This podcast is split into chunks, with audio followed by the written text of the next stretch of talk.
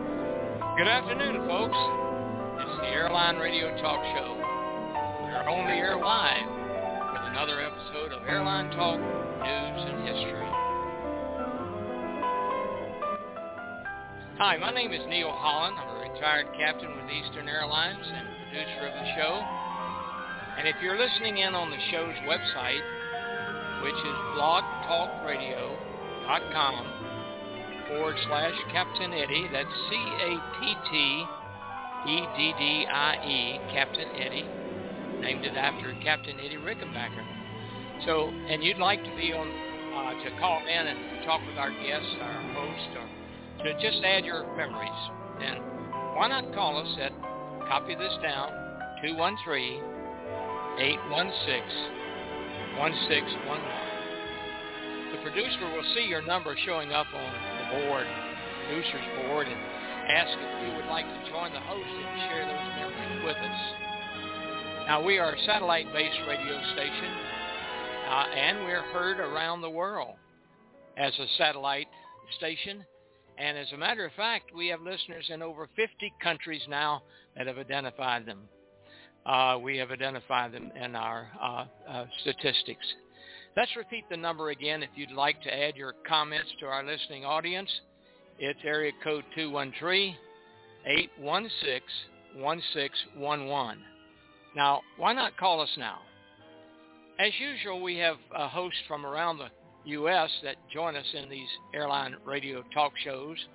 And today, we, in addition to our regular host, we are happy to have a very special guest, Jackson McQuigg of the Atlanta History Center's Vice President of Properties.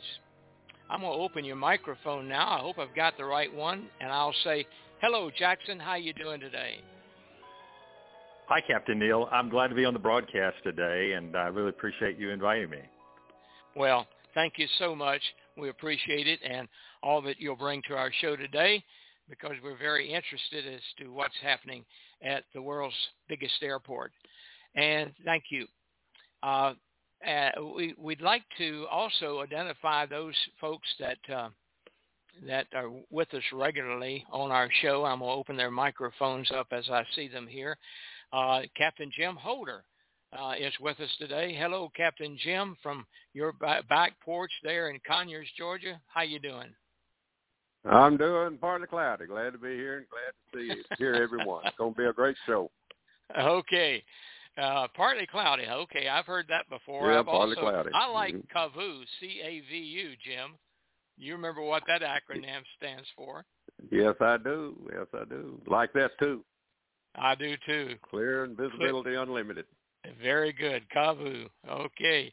And from the Panhandle of Florida, my favorite place a while back because I used to live over in the Pensacola area, is Margaret Bars.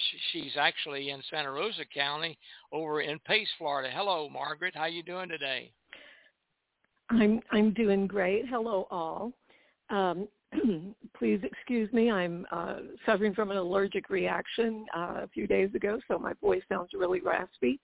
But anyway, it is a nice sunny day here in the outskirts of Pensacola with a high of 79 degrees, and we have a nice, cool Gulf breeze.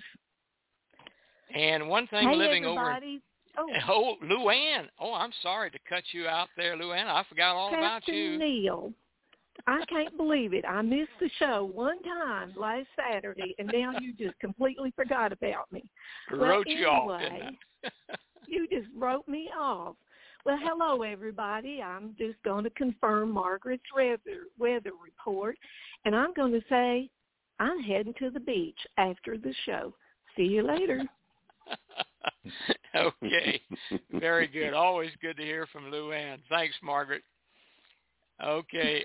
Now, I've got way up there north of Canada, about 60 miles, is Brenda Chabot. Hello, Brenda. And Brenda is also, a little bit about her, she's also the editor of the Silverliners organization, and I'm hoping she'll say a few words about the Silverliners as we go into the show. Hello, Brenda. Hello, Neil. Hello, everybody. Yes, it's beautiful up here. It's crisp and CAVU. CAVU, okay, with beautiful colors in the leaves. Yeah, it's a lovely day. Fall is beautiful here. Yeah. Yeah. Okay. Always nice to hear everybody. Well, before we hear from our special guest, Jackson, I like that name. First name is Jackson. Wow. Pretty neat there, Jackson McQuigg. But before I let you tell us a little bit about you, what you're doing, and a little bit about Jackson McQuigg, I want to dedicate this song to all those folks in and around Atlanta, Georgia. And you may not have heard it recently, but it's the singer is Alison Krauss, and she's singing about Atlanta.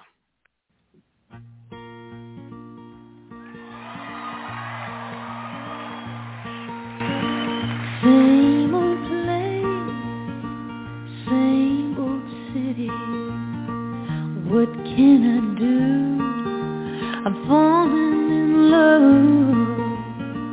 I'm just an old hound dog roaming around a riddle. I've got a live in heaven above. You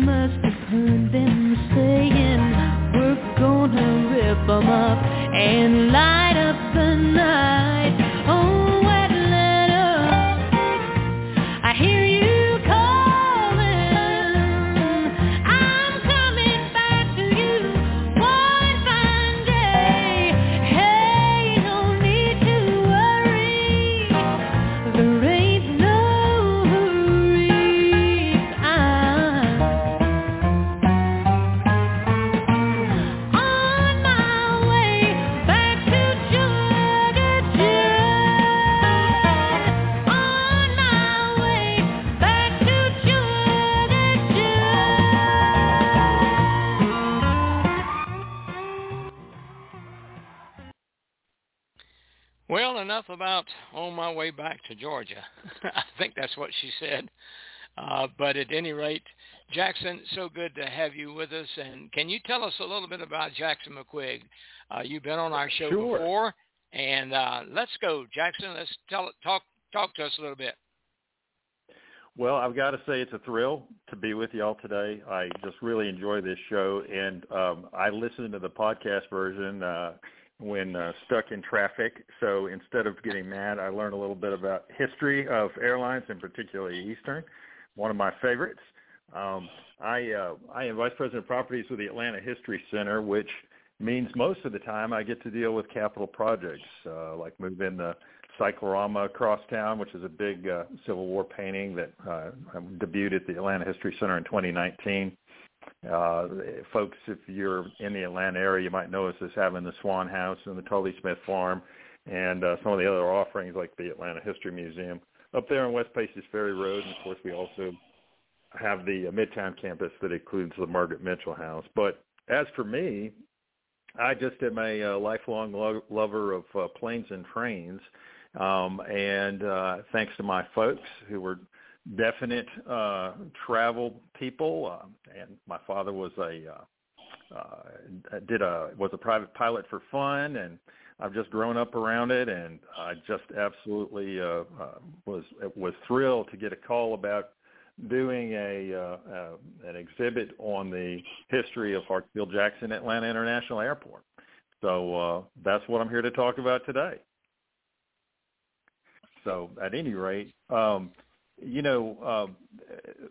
now, if you've been to the airport and have taken a look at some of the exhibits that are in the tunnels between the concourses, you'll find one with sculptures from Zimbabwe. There's another art installation there and another one of the tunnels. But I want to point your attention to one that was installed in 2005. Between A and B, which is it's called A Walk Through Atlanta History. And that was not produced by the Atlanta History Center, but we helped with the storyline for it.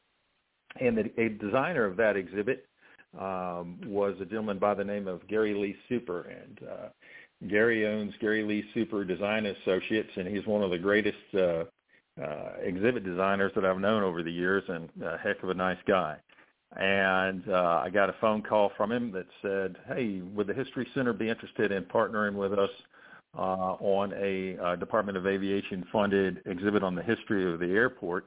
I was driving back from lunch at the time, as I recall, and I think I ran a red light answering yes. I was so focused and excited about, the possibility of working on the project. And I said, yes, yes, yes. And so now I'm joined by some other folks from the History Center and who are working on the project, Bo Spalding and Tracy Barnett, who is a Ph.D. candidate at Georgia, and a lot of other people may enter the fray, and we're just thrilled as could be about it. The History Center itself has been collecting since 1926, and when we were founded, and we have a great collection of photographs of the airport already, and there are others out there that are just going to be so helpful to this exhibition. But I decided today, Neil, to come to the well and talk to the experts. And I want to hear what everybody thinks needs to be in an exhibit about the Atlanta airport. I have a storyline, and we're going to stress test it today. Okay. Now, I want to get the image in my mind as to where this display is located. You say in the tunnel. You mean the tunnel where the trains go from concourse to concourse, right? Exactly right. Between D and E, and that's where it's going to go in September. It opens in September, we think, of next year, which would be a little bit of an early opening, but that's the plan. Now, is this display on the walls, or is it actually walk-in square footage area that one might just kind of pass the time and view what you put in there and the history? Well, hopefully both. We definitely have the wall space. Obviously, we would love to have some cases in the center. There are a lot of people moving through that space, obviously, including on the moving sidewalks. So we have to be really clever about how we captivate them and get their attention. If you look at the exhibit that was done by Gary Super called A Walk Through Atlanta History, also Gary Moss was actually a lead on that exhibit as well, you'll notice the use of big graphics, video, and compelling large text. I'd imagine we would deploy some of the same methods in this exhibit as well. Okay, well, go ahead and tell us a story about this, and you say you've got the information we need to know as to how we can add to your, with suggestions, of course. It's up to, I guess, your committee to determine exactly what goes in this display. And so go ahead and tell us more about it. Sure. Well, for now, our working history is breaking down the exhibit into four sections.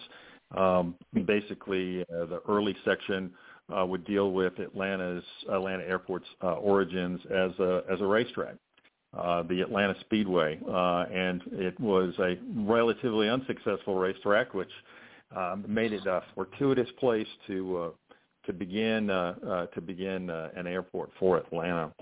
And that section will, which we tentatively call Horsepower and Biplanes, goes from 1909 to 1930. The next section, Propellers and Pistons, from 1930 to 1959. And why those dates? Well, 1909 to 1930, you wind up, if you think about the first airline service to Atlanta, that was 1926. Some of the key airmail contracts were landed and took effect in 1930.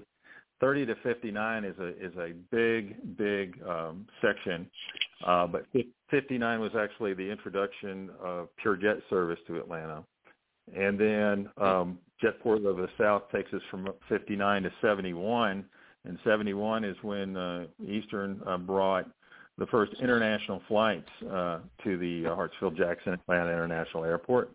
And then from 71 on, we have a section entitled Gateway to the World. All of these are, of course, tentative and subject to review, but I wanted to get everyone's thoughts on that. But also just on the airport generally. I think that we know that these days Delta's got a significant presence out there. They're also very invested in their history. That's very important. We're going to talk about their history, but a lot of other airlines, big and small, many no longer with us, are part of the history of the airfield there. And I've told my colleagues at the Atlanta History Center, there's an infinite number of topics you can cover. You name it, if it happens in the world, it's happened at the airport. So. Really just interested to hear what folks think. By the way, I've identified four key figures, in my opinion, who are associated with each of those areas. And they are Hartsfield, William Hartsfield, of course, a key figure from the very beginning or nearly the beginning of the Atlanta airport. Second one is someone you might have heard of named Captain Eddie Rickenbacker. As aviation expands and at the airport, as Atlanta develops into a hub, Eastern is the one that is responsible for much of that, followed by Delta. And then we go from 59 forward to 71, C.E. Woolman, and Delta becomes a significant figure. Then, of course, a figure significant in the construction of the new airport, the Midfield Terminal at 80, is Mayor Maynard Jackson, and we've identified him as a key figure in the last section of the exhibit. He was also a board member of the Atlanta History Center a number of years ago. So, at any rate, just a lot of topics that can be covered underneath that, and y'all tell me what might not be in books that deserves to be covered in a history of the airport. Well, before I ask another guest that has appeared real quickly because Jim Holder got him in touch with us, and he's on the air with us right now. But you didn't mention one person at the very beginning, Asa Candler. Sure. How did it? He's back in the 20s, of course. Asa Candler. Do you have a little history about him and how the airport became known as Candler Field? Right, indeed. So Asa Candler, former mayor of Atlanta, obviously the originator of Coca-Cola, right, owned that raceway that I described early on, and eventually, first by lease, later by purchase, the raceway property became part of the airport.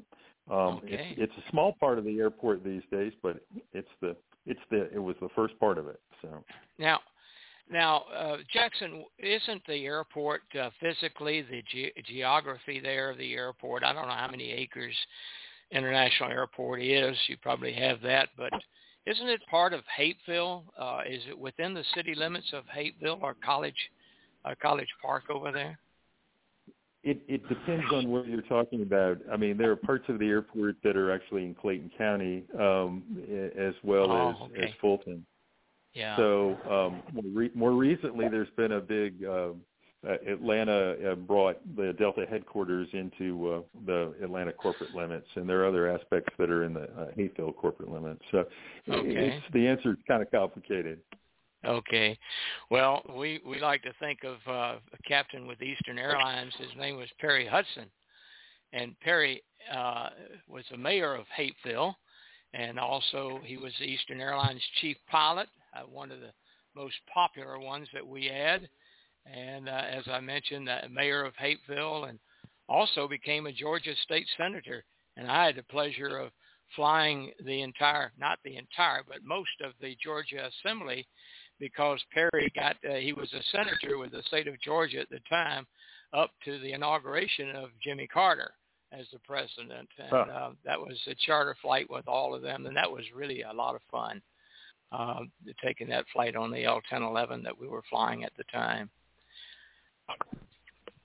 How neat. But, I don't know if you've ever heard of Perry Hudson, but now, one of the things that I'd like to ask you, well, there's several things I'd like to ask you, but I want to open it up to our folks that have all of their microphones are open, so don't everyone step on each other at the same time. But I would like to hear from Mr. Dale Hartsfield, because of the name Hartsfield. Dale, are you listening right now? Do I have your microphone on? I am listening. 1/2 second, I'm in an area where it's a little bit loud, but I'm going to step into an area where it's quieter. Sorry about that. Moving around here, you know. The marvels of technology, right?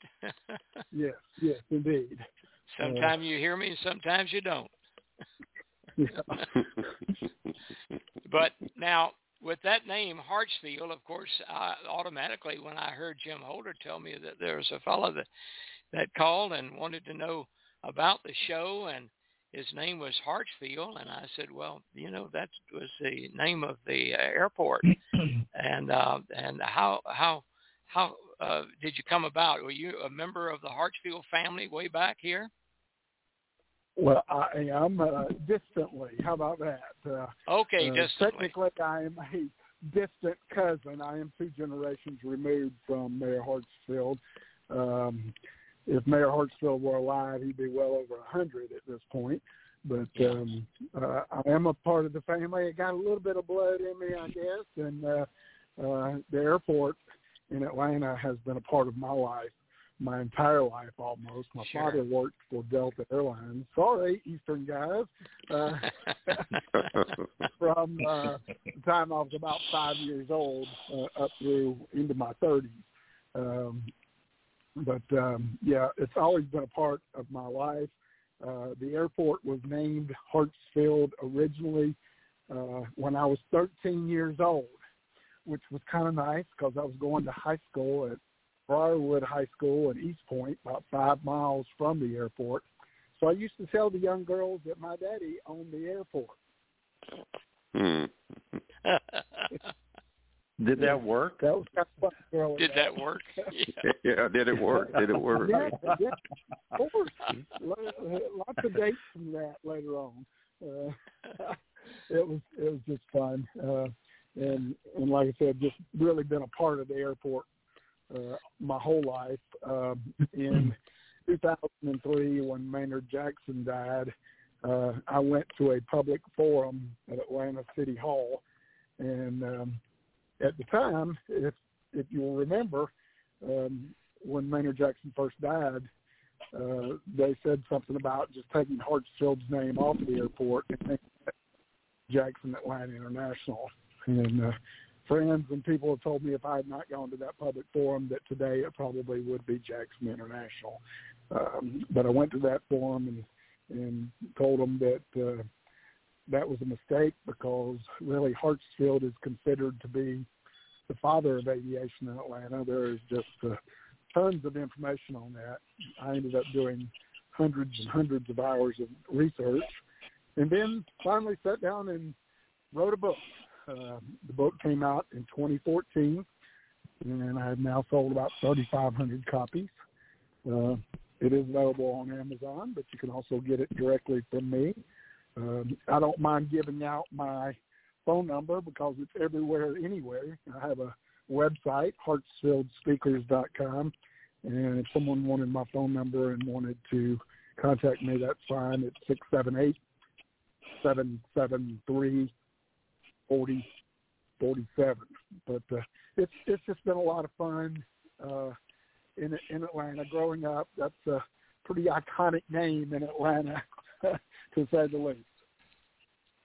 Now I want to get back to Jackson. Jackson, exactly what type of information are you hoping to get from those listeners? Or if I or Jim Holder or Margaret or Brenda or any of us here on the show today can make any suggestions, what exactly are you looking for? You're looking for historical information? Are you looking for things that happened at the airport? Tell me exactly what you're researching here for. Sure. So, well, we have an extensive outline already put together of the things you can find in books. Things like books like A Dream Takes Flight, which is Betsy Braden and Paul Hagen's early book on the airport, early 80s book on the airport. And we know some of the big highlights. But, just topic-wise, what are some of the unexpected things that you all experienced in your careers at the Atlanta airport, just on the basis of, that airline passengers might not actually expect? For instance, one big number that I keep coming back to is that there are 63,000 jobs at that airport. Well, how do we break that down in a way that's very meaningful? When you're an airport passenger or an airline passenger, it doesn't matter who you're flying, the people that you interact with are just the tip of the iceberg on the number of people that actually, it takes to make a flight get off the ground. Yeah. And then there are folks that don't deal with passengers at all, right? Everyone from those working in air freight to mechanics, to the folks in the tower. So, very interested in hearing from y'all on things that we might not think about and things that a airline passenger might not realize goes into flight, and ditto for the early days of the airport as well. I mean, we know about the Baby Ruth bombers in 1924 when a group of planes took off on an advertising stunt for the Baby Ruth candy bar. I flew over downtown Atlanta and threw candy bars out at unsuspecting people below. We're definitely including that story. But more stories like that give the airport a lot more depth, and I think also a lot more make it a lot more interesting. Okay. Well, I've got two stories that I mentioned to you that I thought were very fascinating. One is that Eddie Rickenbacker, the president of Eastern, during my when I was hired, he was the chairman of the board at that time. I'm getting a lot of background noise. I don't know where it's coming from, but at any rate, if you can mute your phone, we can eliminate some of that background noise. But at any rate, Captain Eddie Rickenbacker in a DC-3 didn't quite make the airport on landing. The weather was down, and Captain Rickenbacker was a passenger on that flight. He was going to make a speech, I believe. I don't know whether it was in Atlanta, whether he was connecting or the airplane stopped there in Atlanta, but the story was, of course, that it crashed short of the airport, nearly killing the captain, Rickenbacker, and killed some folks in the plane as well. And I don't know if that story is worth or if it could make it into your display. I don't know how it would be presented. And the one I told you about earlier was the first commercial accident at Atlanta Airport. Of course, back then it was known as Candler Field. I think it happened at Candler Field. But it was a commercial flight, and it was an Eastern flight, and the captain was Frank Jourdain. And Frank wrote in his book that it was an inaugural flight, and they had nothing but celebrities and photographers and writers from the New York Times and so forth covering that flight, the initial leg down to Atlanta. And, of course, the story was that Frank had a landing gear problem, the airplane, and it was one of the old Curtiss airplanes. I think it was the Condor and or either the Kingbird, one of the two. I can't remember which of the two airplanes. But the airplane was full. I think it seated a maximum of 19 people. And he did a wonderful job in saving everyone. And I guess they just repaired the landing gear. But he had problems with the landing gear, and he did a ground loop, and everybody got off the airplane. But I think it was the first commercial accident at the airport. You might want to research that out. And if there's any way I can help you, Jackson, I'll see what story that we ran in the Retired Eastern Pilots Association magazine that Frank wanted us to carry, and which we did. Interesting. Neil, you also mentioned that early pilot training took place before simulators in the skies over Atlanta. I've heard y'all talk about pilot training and refresher training in Miami, but talk to me about Atlanta. Oh, yes. I think both Jim Holder and myself. Well, I can talk about that if you want to. Yeah. Go ahead and tell us about it. I can talk all day about it. Go ahead, Jim. You tell him about it. All right. When I first came to Atlanta, I was young and junior, and on the 727, I was qualified as a first officer and a second officer. But they did check rides in the airplanes rather than going to Miami. It was cheaper, I guess. And I'll tell you, there's been many a time they'd call me and say, "Come out here at midnight. You got to fly out second officer on this 727 while they give a check ride to the captains and first officers." And I just did that, and, man, I got tired of doing that. I wanted to go somewhere, and lay over or something. There I was flying around Atlanta with a simulator, in lieu of the simulator. And I'd always go eat at the Waffle House after I did over there in the West Side there, and go home, go to bed, and usually the next night they'd call me again. I got another story I'd like to Where was those? Where around Atlanta would you fly? I mean, was there just anywhere, or was it just? We'd go out maybe 30, 40 miles and do stuff. Simulate shut down the engine, or maybe even shut down the engines, and just fly around. There's nobody back in those days at 2 or 3 o'clock around. We had the sky to ourselves, and come back. And luckily, I got some seniority, and I didn't have to do that more than about 6 months. So. But one other little thing I'd like to point out, it probably doesn't apply to anything anybody's talking about those days. And at Atlanta Airport, the Air Host Inn, right there at the entrance to the airport on the north side. I don't know if you remember it, Neil, but they would allow all airline employees and their children to come swim anywhere they want, anytime you want to. Buddy, we fill that pool up for kids.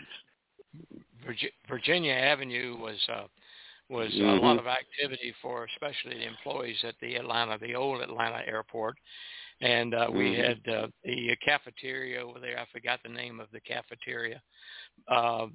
It come to me after the show probably, but the Hilton right there at the entrance. Yeah. And I think it was the pancake place over there, Virginia Avenue, the Village Inn or something like that.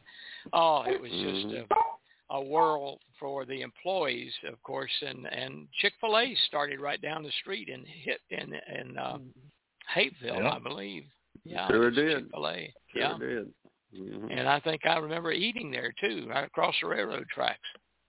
I certainly remember eating there, and I've eaten there recently. Okay. It's still open? Well, I got a milkshake there about a year ago. Went and had a drive-thru. Okay. Everything's drive-thru now, you know. Yeah. Those are just a few of the things that I have.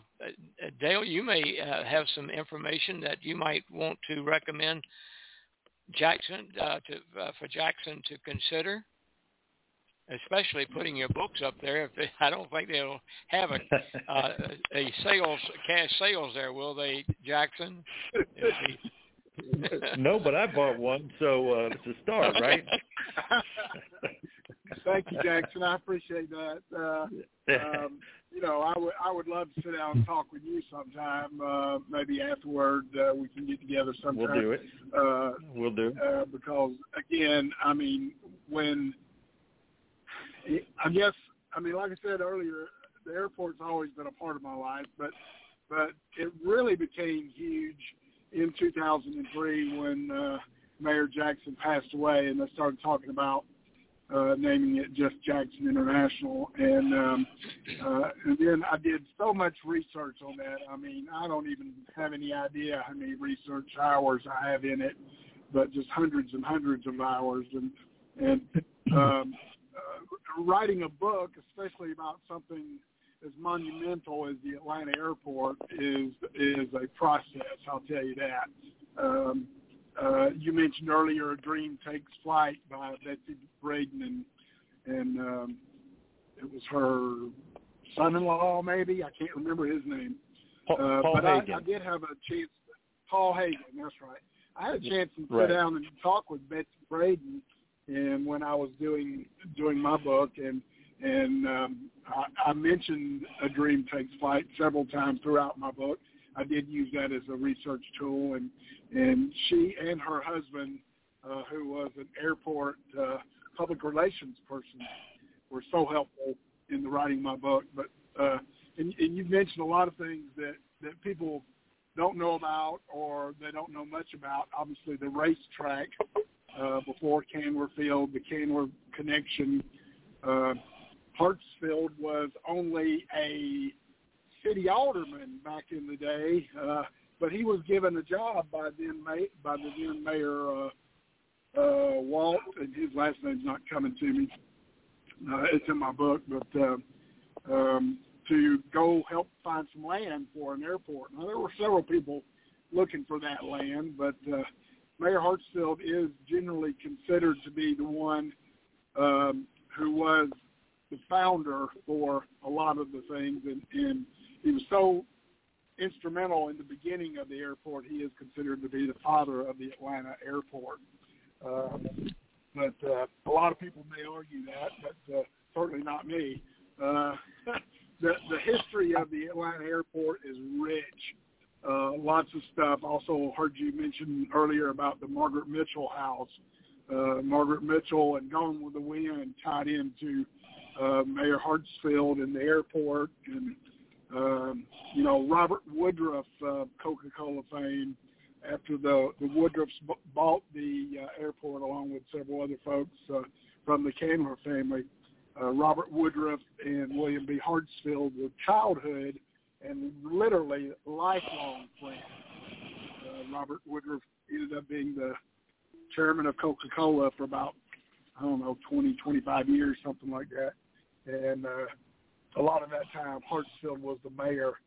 Hartsfield was the mayor of Atlanta 6 terms, Atlanta's longest-serving mayor.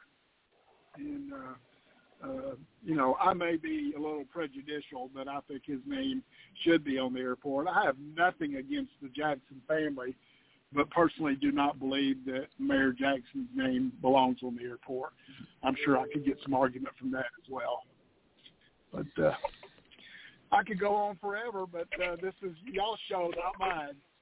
And well, I want to tell another story here, Jackson, that you may or may not have heard, but a lot of folks on the radio show have heard me talk about it, because one of my favorite pilots and bosses, I guess you'd call him, because Perry Hudson, the captain, Perry Hudson was the chief pilot of Eastern Airlines when I first came to Atlanta. And Perry knew that my late partner, John Corneye, and I had a flight school at Fulton County Charlie Brown Airport. And he knew that we had a Stearman, an open cockpit biplane Stearman. And he asked me one day there in the hall, he said, Neil, he said, you and John, don't you own a Stearman open cockpit? And I said, yeah, you've heard probably John talk about it. And he said, I wonder if you guys would do me a favor. And I said, sure, anything, Perry. And he asked John and I to fly the airplane from Fulton County Airport to Atlanta, the old terminal, land, park out there until it was time to take off again and fly over a bandstand or grandstand in Hapeville, where they were dedicating the Doug Davis Road Highway in honor of Doug Davis. Now, a lot of folks don't know who Doug Davis was, but I think you do, Jackson. I do. And I think you've mentioned him. So that's one of the things that we were happy to do, because in the process of flying over from Charlie Brown, of course, we had a little portable radio in there so we could talk to the Atlanta Tower. They put us on the downwind leg, and then they turned us in because they knew that we were on a schedule. We had to be exactly over this point where Perry was delivering a speech in honor of Captain Doug Davis. And we were to drop an envelope out of the biplane, meaning that the mail plane, because Doug Davis flew the mail planes for Eastern back in the years, and we were to drop it at exactly a certain time. So in getting us to the airport, they routed us for our downwind leg, and then they turned us in short, because here we are, a little airplane flying at about 80 or 90 miles an hour. And there was a Delta DC-8 following us. And so the tower told the DC-8, Delta DC-8, to slow it down as much as they could slow the airplane down. And S-turns on final were approved. And the Delta captain says, what are we following? And the tower says, you're following a Stearman at about 80 miles an hour. so the good thing about that story was that everything was like clockwork. And we sent Delta around because they could not slow it down to our speed. And so they had to go around. But at any rate, we call Delta Brand X, and that was my little contribution to the Brand X. And but we also did contribute that envelope exactly when Perry was delivering. I think I hear an old mail plane flying over the treetops, and here we come, and we drop that envelope right there at the exact same time as the dedication was. So I often heard from Perry, even at the last convention he attended of the Retired Eastern Pilots Association. He was in a wheelchair then. You remember Jim Holder. And yes, I do. Came up alongside of Perry, and he pulled me down to the floor there, and he whispered in my ear, he says, I'll never forget what you and John did for us. And that was, that was quite a little thing. I like to bring that up every once in a while, but that actually happened. So I don't think that goes into your display, but these were some of the contributions that all of the airlines really made. Southern Airways, I'm sure you have lots of stuff about Southern because they were a big, and I think Piedmont too. Piedmont operated in Atlanta quite a bit. They did, indeed. Yes, may I ask a question of Jackson? Yes. Do you have any display on flight attendant uniforms? You know, the answer to that question is we hope so, and it all depends on the amount of space that we can actually use. So we'll have to be smart about designing the cases, which I'm sure Gary Super is up to, and make sure that we have enough room in the center aisle for everyone to pass, which is a big thing with the fire marshal. But yeah. Yeah. In fact, it's absolutely. I think that perhaps uniforms of not just tenants, but some of the other personnel, like everything from ramp agents to captains, would be a neat thing if we can find the room.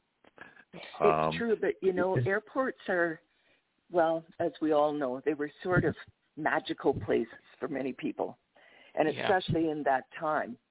And, of course, the flight attendant thing was magical. It was part of it.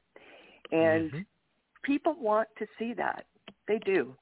Like, I think any airport display that was showing history with Delta and Eastern that didn't have flight attendant uniforms, I'm not so sure, and I'm not meaning to undermine the rest of the people who work there at all. I don't mean that.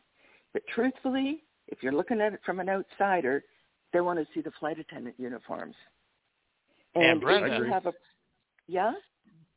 if you put it out on Silverliners and we put it out on radio, I think Jackson could open up a Goodwill of uniforms.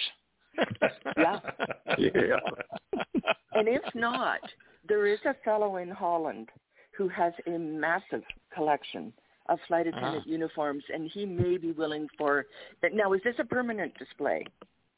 It is, let me throw the. He may have doubles. You know what I mean? Sure, and I'll throw the asterisk next to in the exhibitions world. Permanent display is probably 15 years. You know, because exhibits age out. You know, have to be redone. I get that. You know, but there's this fellow. He's got his website is a silly name, but it's Uniform Geek. Website. Yeah, it is, uniformgeek.com. Yeah, he's quite the fella. Uniformfreak.com, I think. Okay, it could be, yes, Uniform Freak, that's right.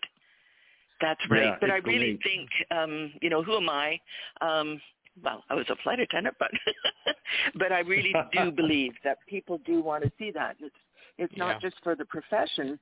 I mean, the flight attendants were the image of the airline, aside from what the plane looked like. I can tell you this. One of our key Atlanta History Center board members is married to a former Eastern flight attendant, and I expect that if there are not, you know, flight attendants represented adequately in the exhibit, my job will be in peril.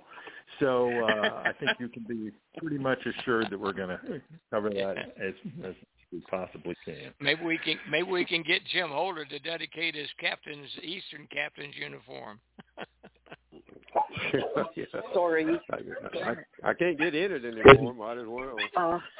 Sorry, I'll have to sign off, guys. I apologize. Is my mic open? Yes, it is, Dale. Yes, it is. Hey, my name is Scott Ennis. I'm a first-time caller. And Scott. I want to say thank you to Captain Holland and everyone that puts this together and to keep the Eastern memories and the Eastern name alive. I really appreciate that. And I know everybody else does, too.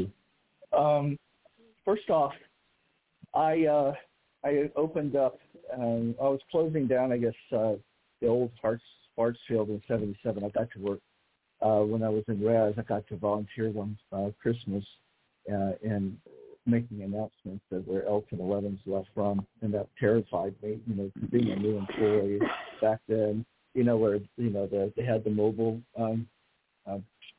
movers to take you to the Elton 11. What they called them back then. But that was my start, and I helped open.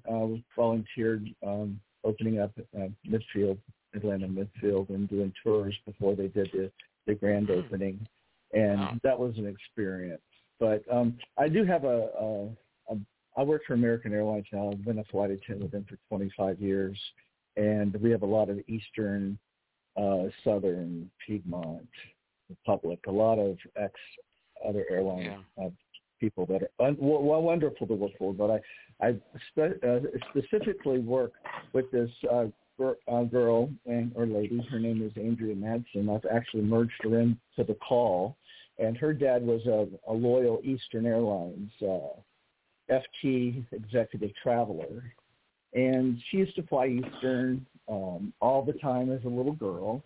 And she, every time we get to the airport, American operates out of T, and since they merged in with U.S. Airways, they also have operations at D, which used to be just all the miscellaneous airlines years ago. And so, T used to be the international concourse only when the airport opened, and then it's just turned into a domestic. And luckily, American got in their claws in before Delta did, and got T 315 early on, and scooped it away from Delta before they could put their claws into it. And so we're very proud of our presence in Atlanta, and hopefully we'll be merging D into T with the expansion, the blowout of T to even more gates out of there. But Andrea is listening on the call, and she continually asks me about the underground tunnel between the high B's and high C gates. And there was a thing that Eastern kept under wraps with the development of even from Delta, and they made it very easy for people to connect from B to C without having to go up to the main spine and use the train. And I hope that you can put that into the history books or the displays, because that was such a big development and a big coup for Eastern Airlines. Yeah, it was. I remember that. Yep. And then also they had beautiful artwork from the local elementary schools that lined up the walls as you used the moving sidewalks. So it was a great thing, and I just hope that that's included in any of the developments that you're using it for history in your display. And I don't know if anybody can add to that, but I did want to present that as a major milestone for Eastern, to develop that, and the competition could even touch it. Thanks for bringing that up, Scott, because I remember that quite well, B and C. The flight operations was in Concourse C, I think, right at Gate 15, somewhere around there.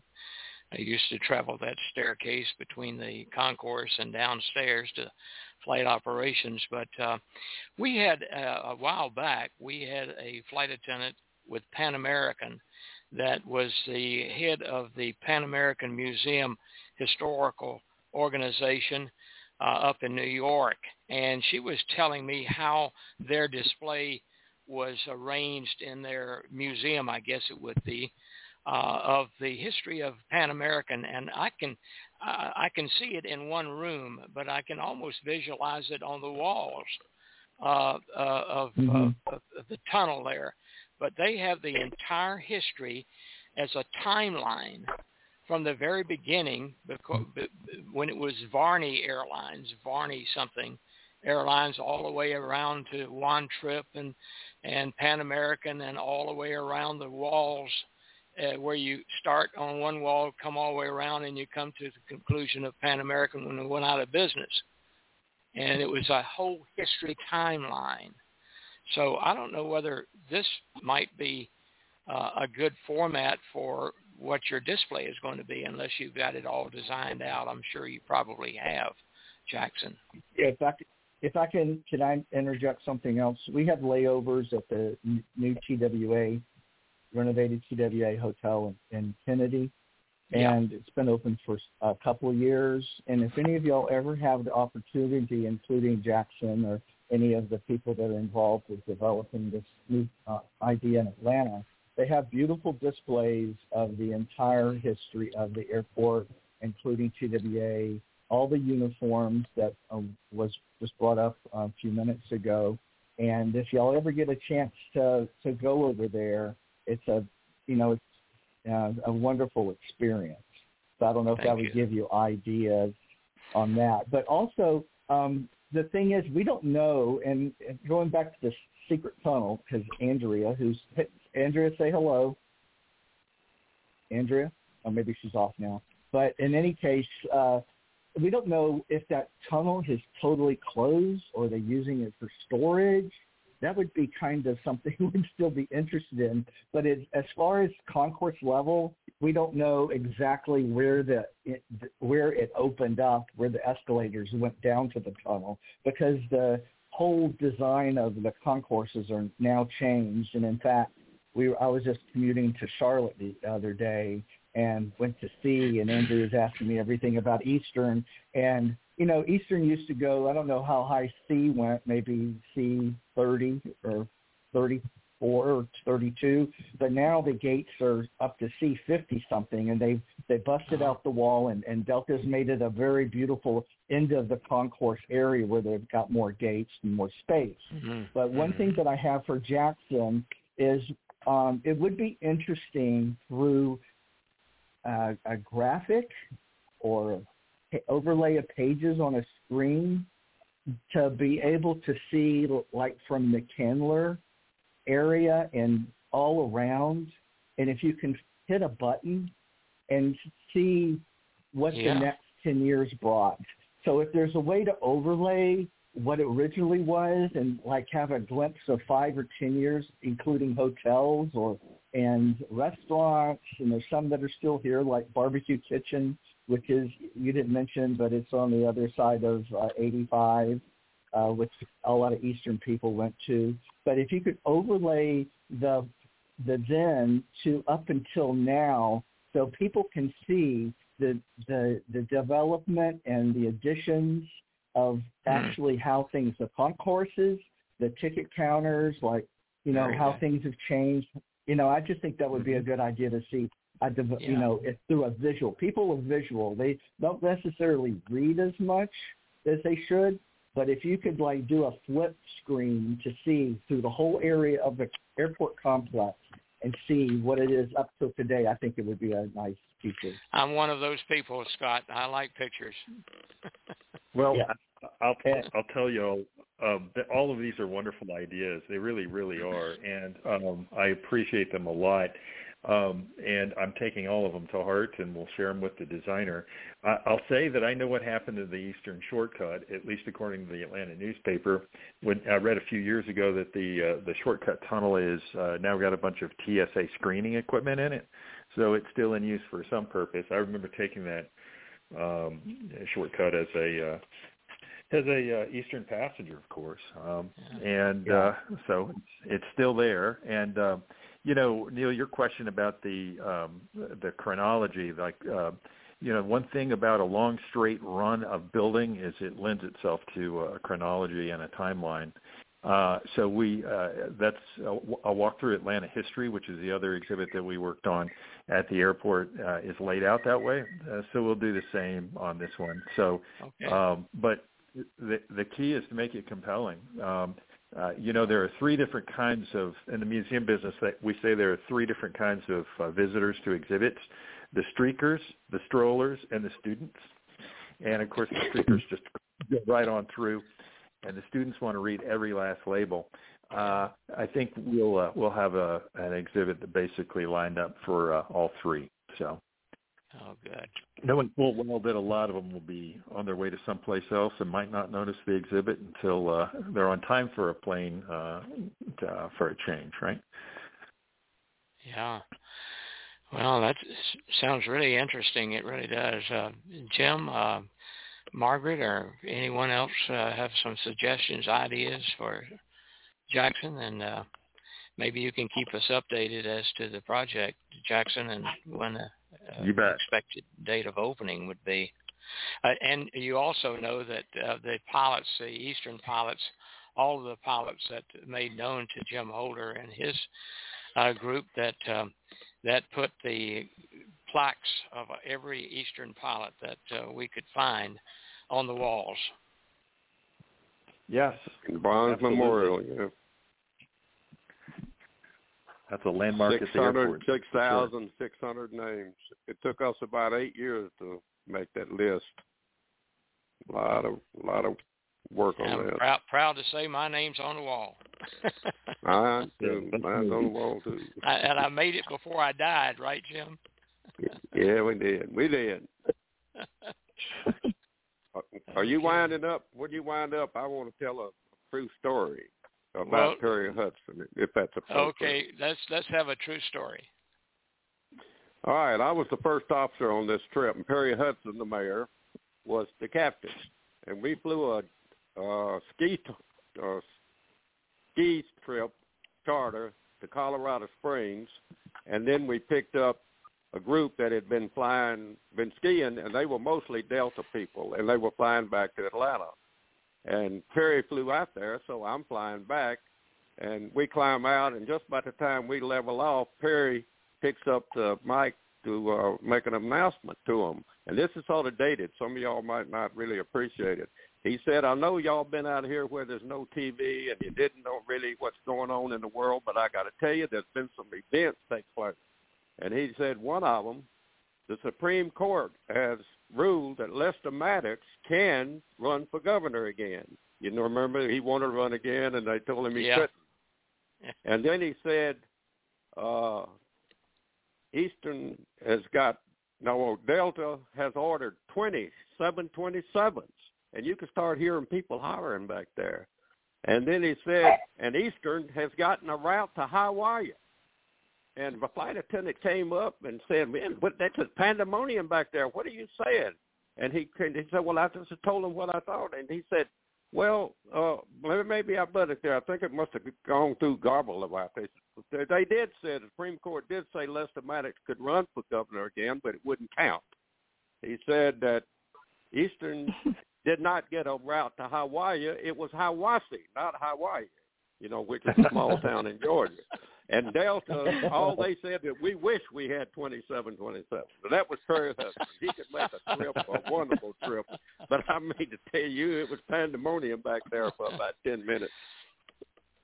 Well, I along with some other, Bill Malone and Gib Guerin, we helped sponsor Eddie Rickenbacker into the Georgia Hall of Fame, Aviation Hall of Fame. And it was a black tie event, and the SR-71 hanging from the ceiling at the Warner Robins Museum there. And I've often wanted to recommend and see if we could get Perry Hudson into that Hall of Fame. Sure, he ought to be. He ought to be, man. That was a wonderful. Yeah. So you've got some ideas, Jackson, to ponder. I do, and they're wonderful, and I just wanted to say thank you to everybody for sharing part of your Saturday and these great ideas with me. It's really been an invigorating call, so thank you. And I'd like to thank Dale for being with us, Hartsfield, and also Scott. Sir. Scott, did you say your last name is Ennis? Ennis, yes. Scott. And I have a copy of my mom's, Scott Ennis, like Dennis without the D. And, okay. I've got a copy of my mom's first airplane ride when we moved to Atlanta in '67, and it was Eastern Airlines. And, I don't know if those are things like that you need, or I've got some old uniform pieces. But I guess my point is there? Do we go through you, Neil, to communicate to Jackson, or how is it if we have things that we can offer and they can accept or decline or whatever? I think Jackson's going to give us a contact line right now, aren't you, Jackson, and how we can get in touch with you? I'll give you two things. My telephone number at the Atlanta History Center is 404-814-4064. My email address is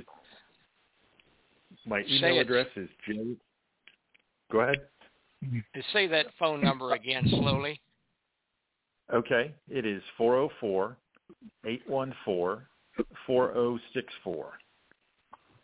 Okay. I have a I have an email address too, which is J McQuigg, and that is MCQUIGG, golf there on the end, at AtlantaHistoryCenter.com. Okay. And I'll put this out on the Facebook page as well, Jackson, that they can get in touch with you.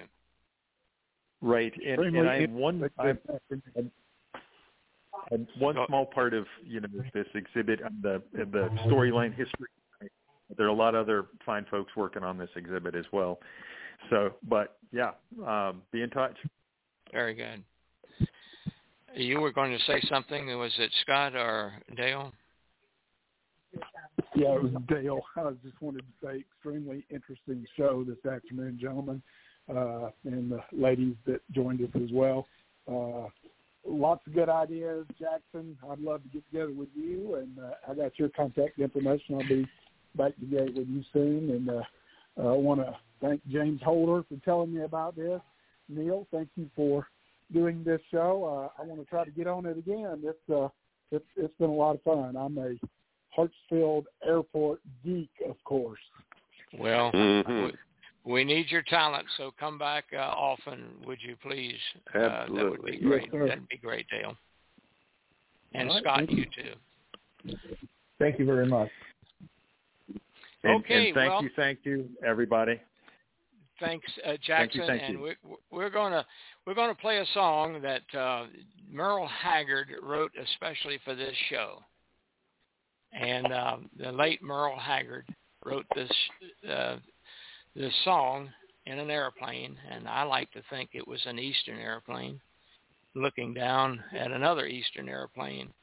And our sign-off music goes something like this. It's called Silver Wings.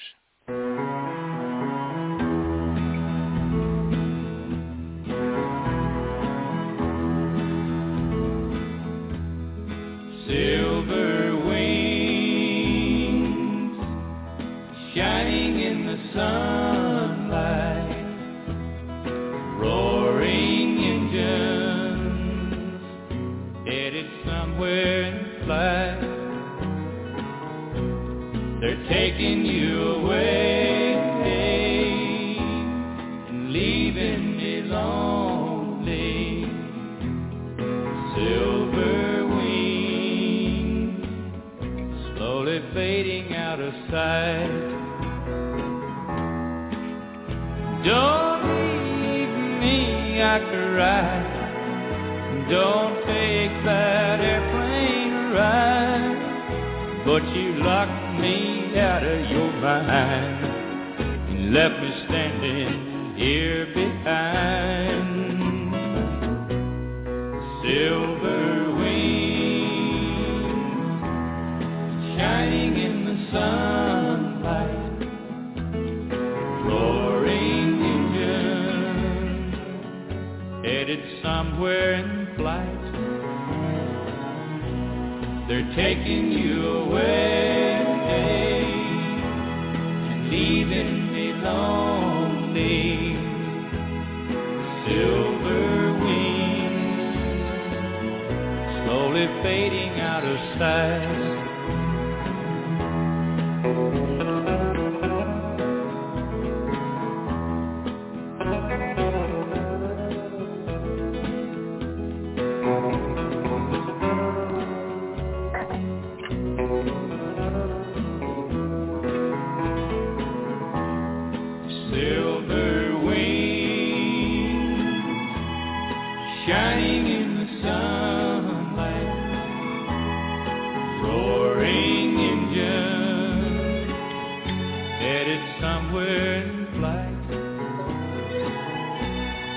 Taking you away and leaving me lonely. Silver wings slowly fading out of sight. Slowly fading out of sight. Great show, guys. Thanks so much for being with us. Thanks for listening to us. Have a great day, everyone.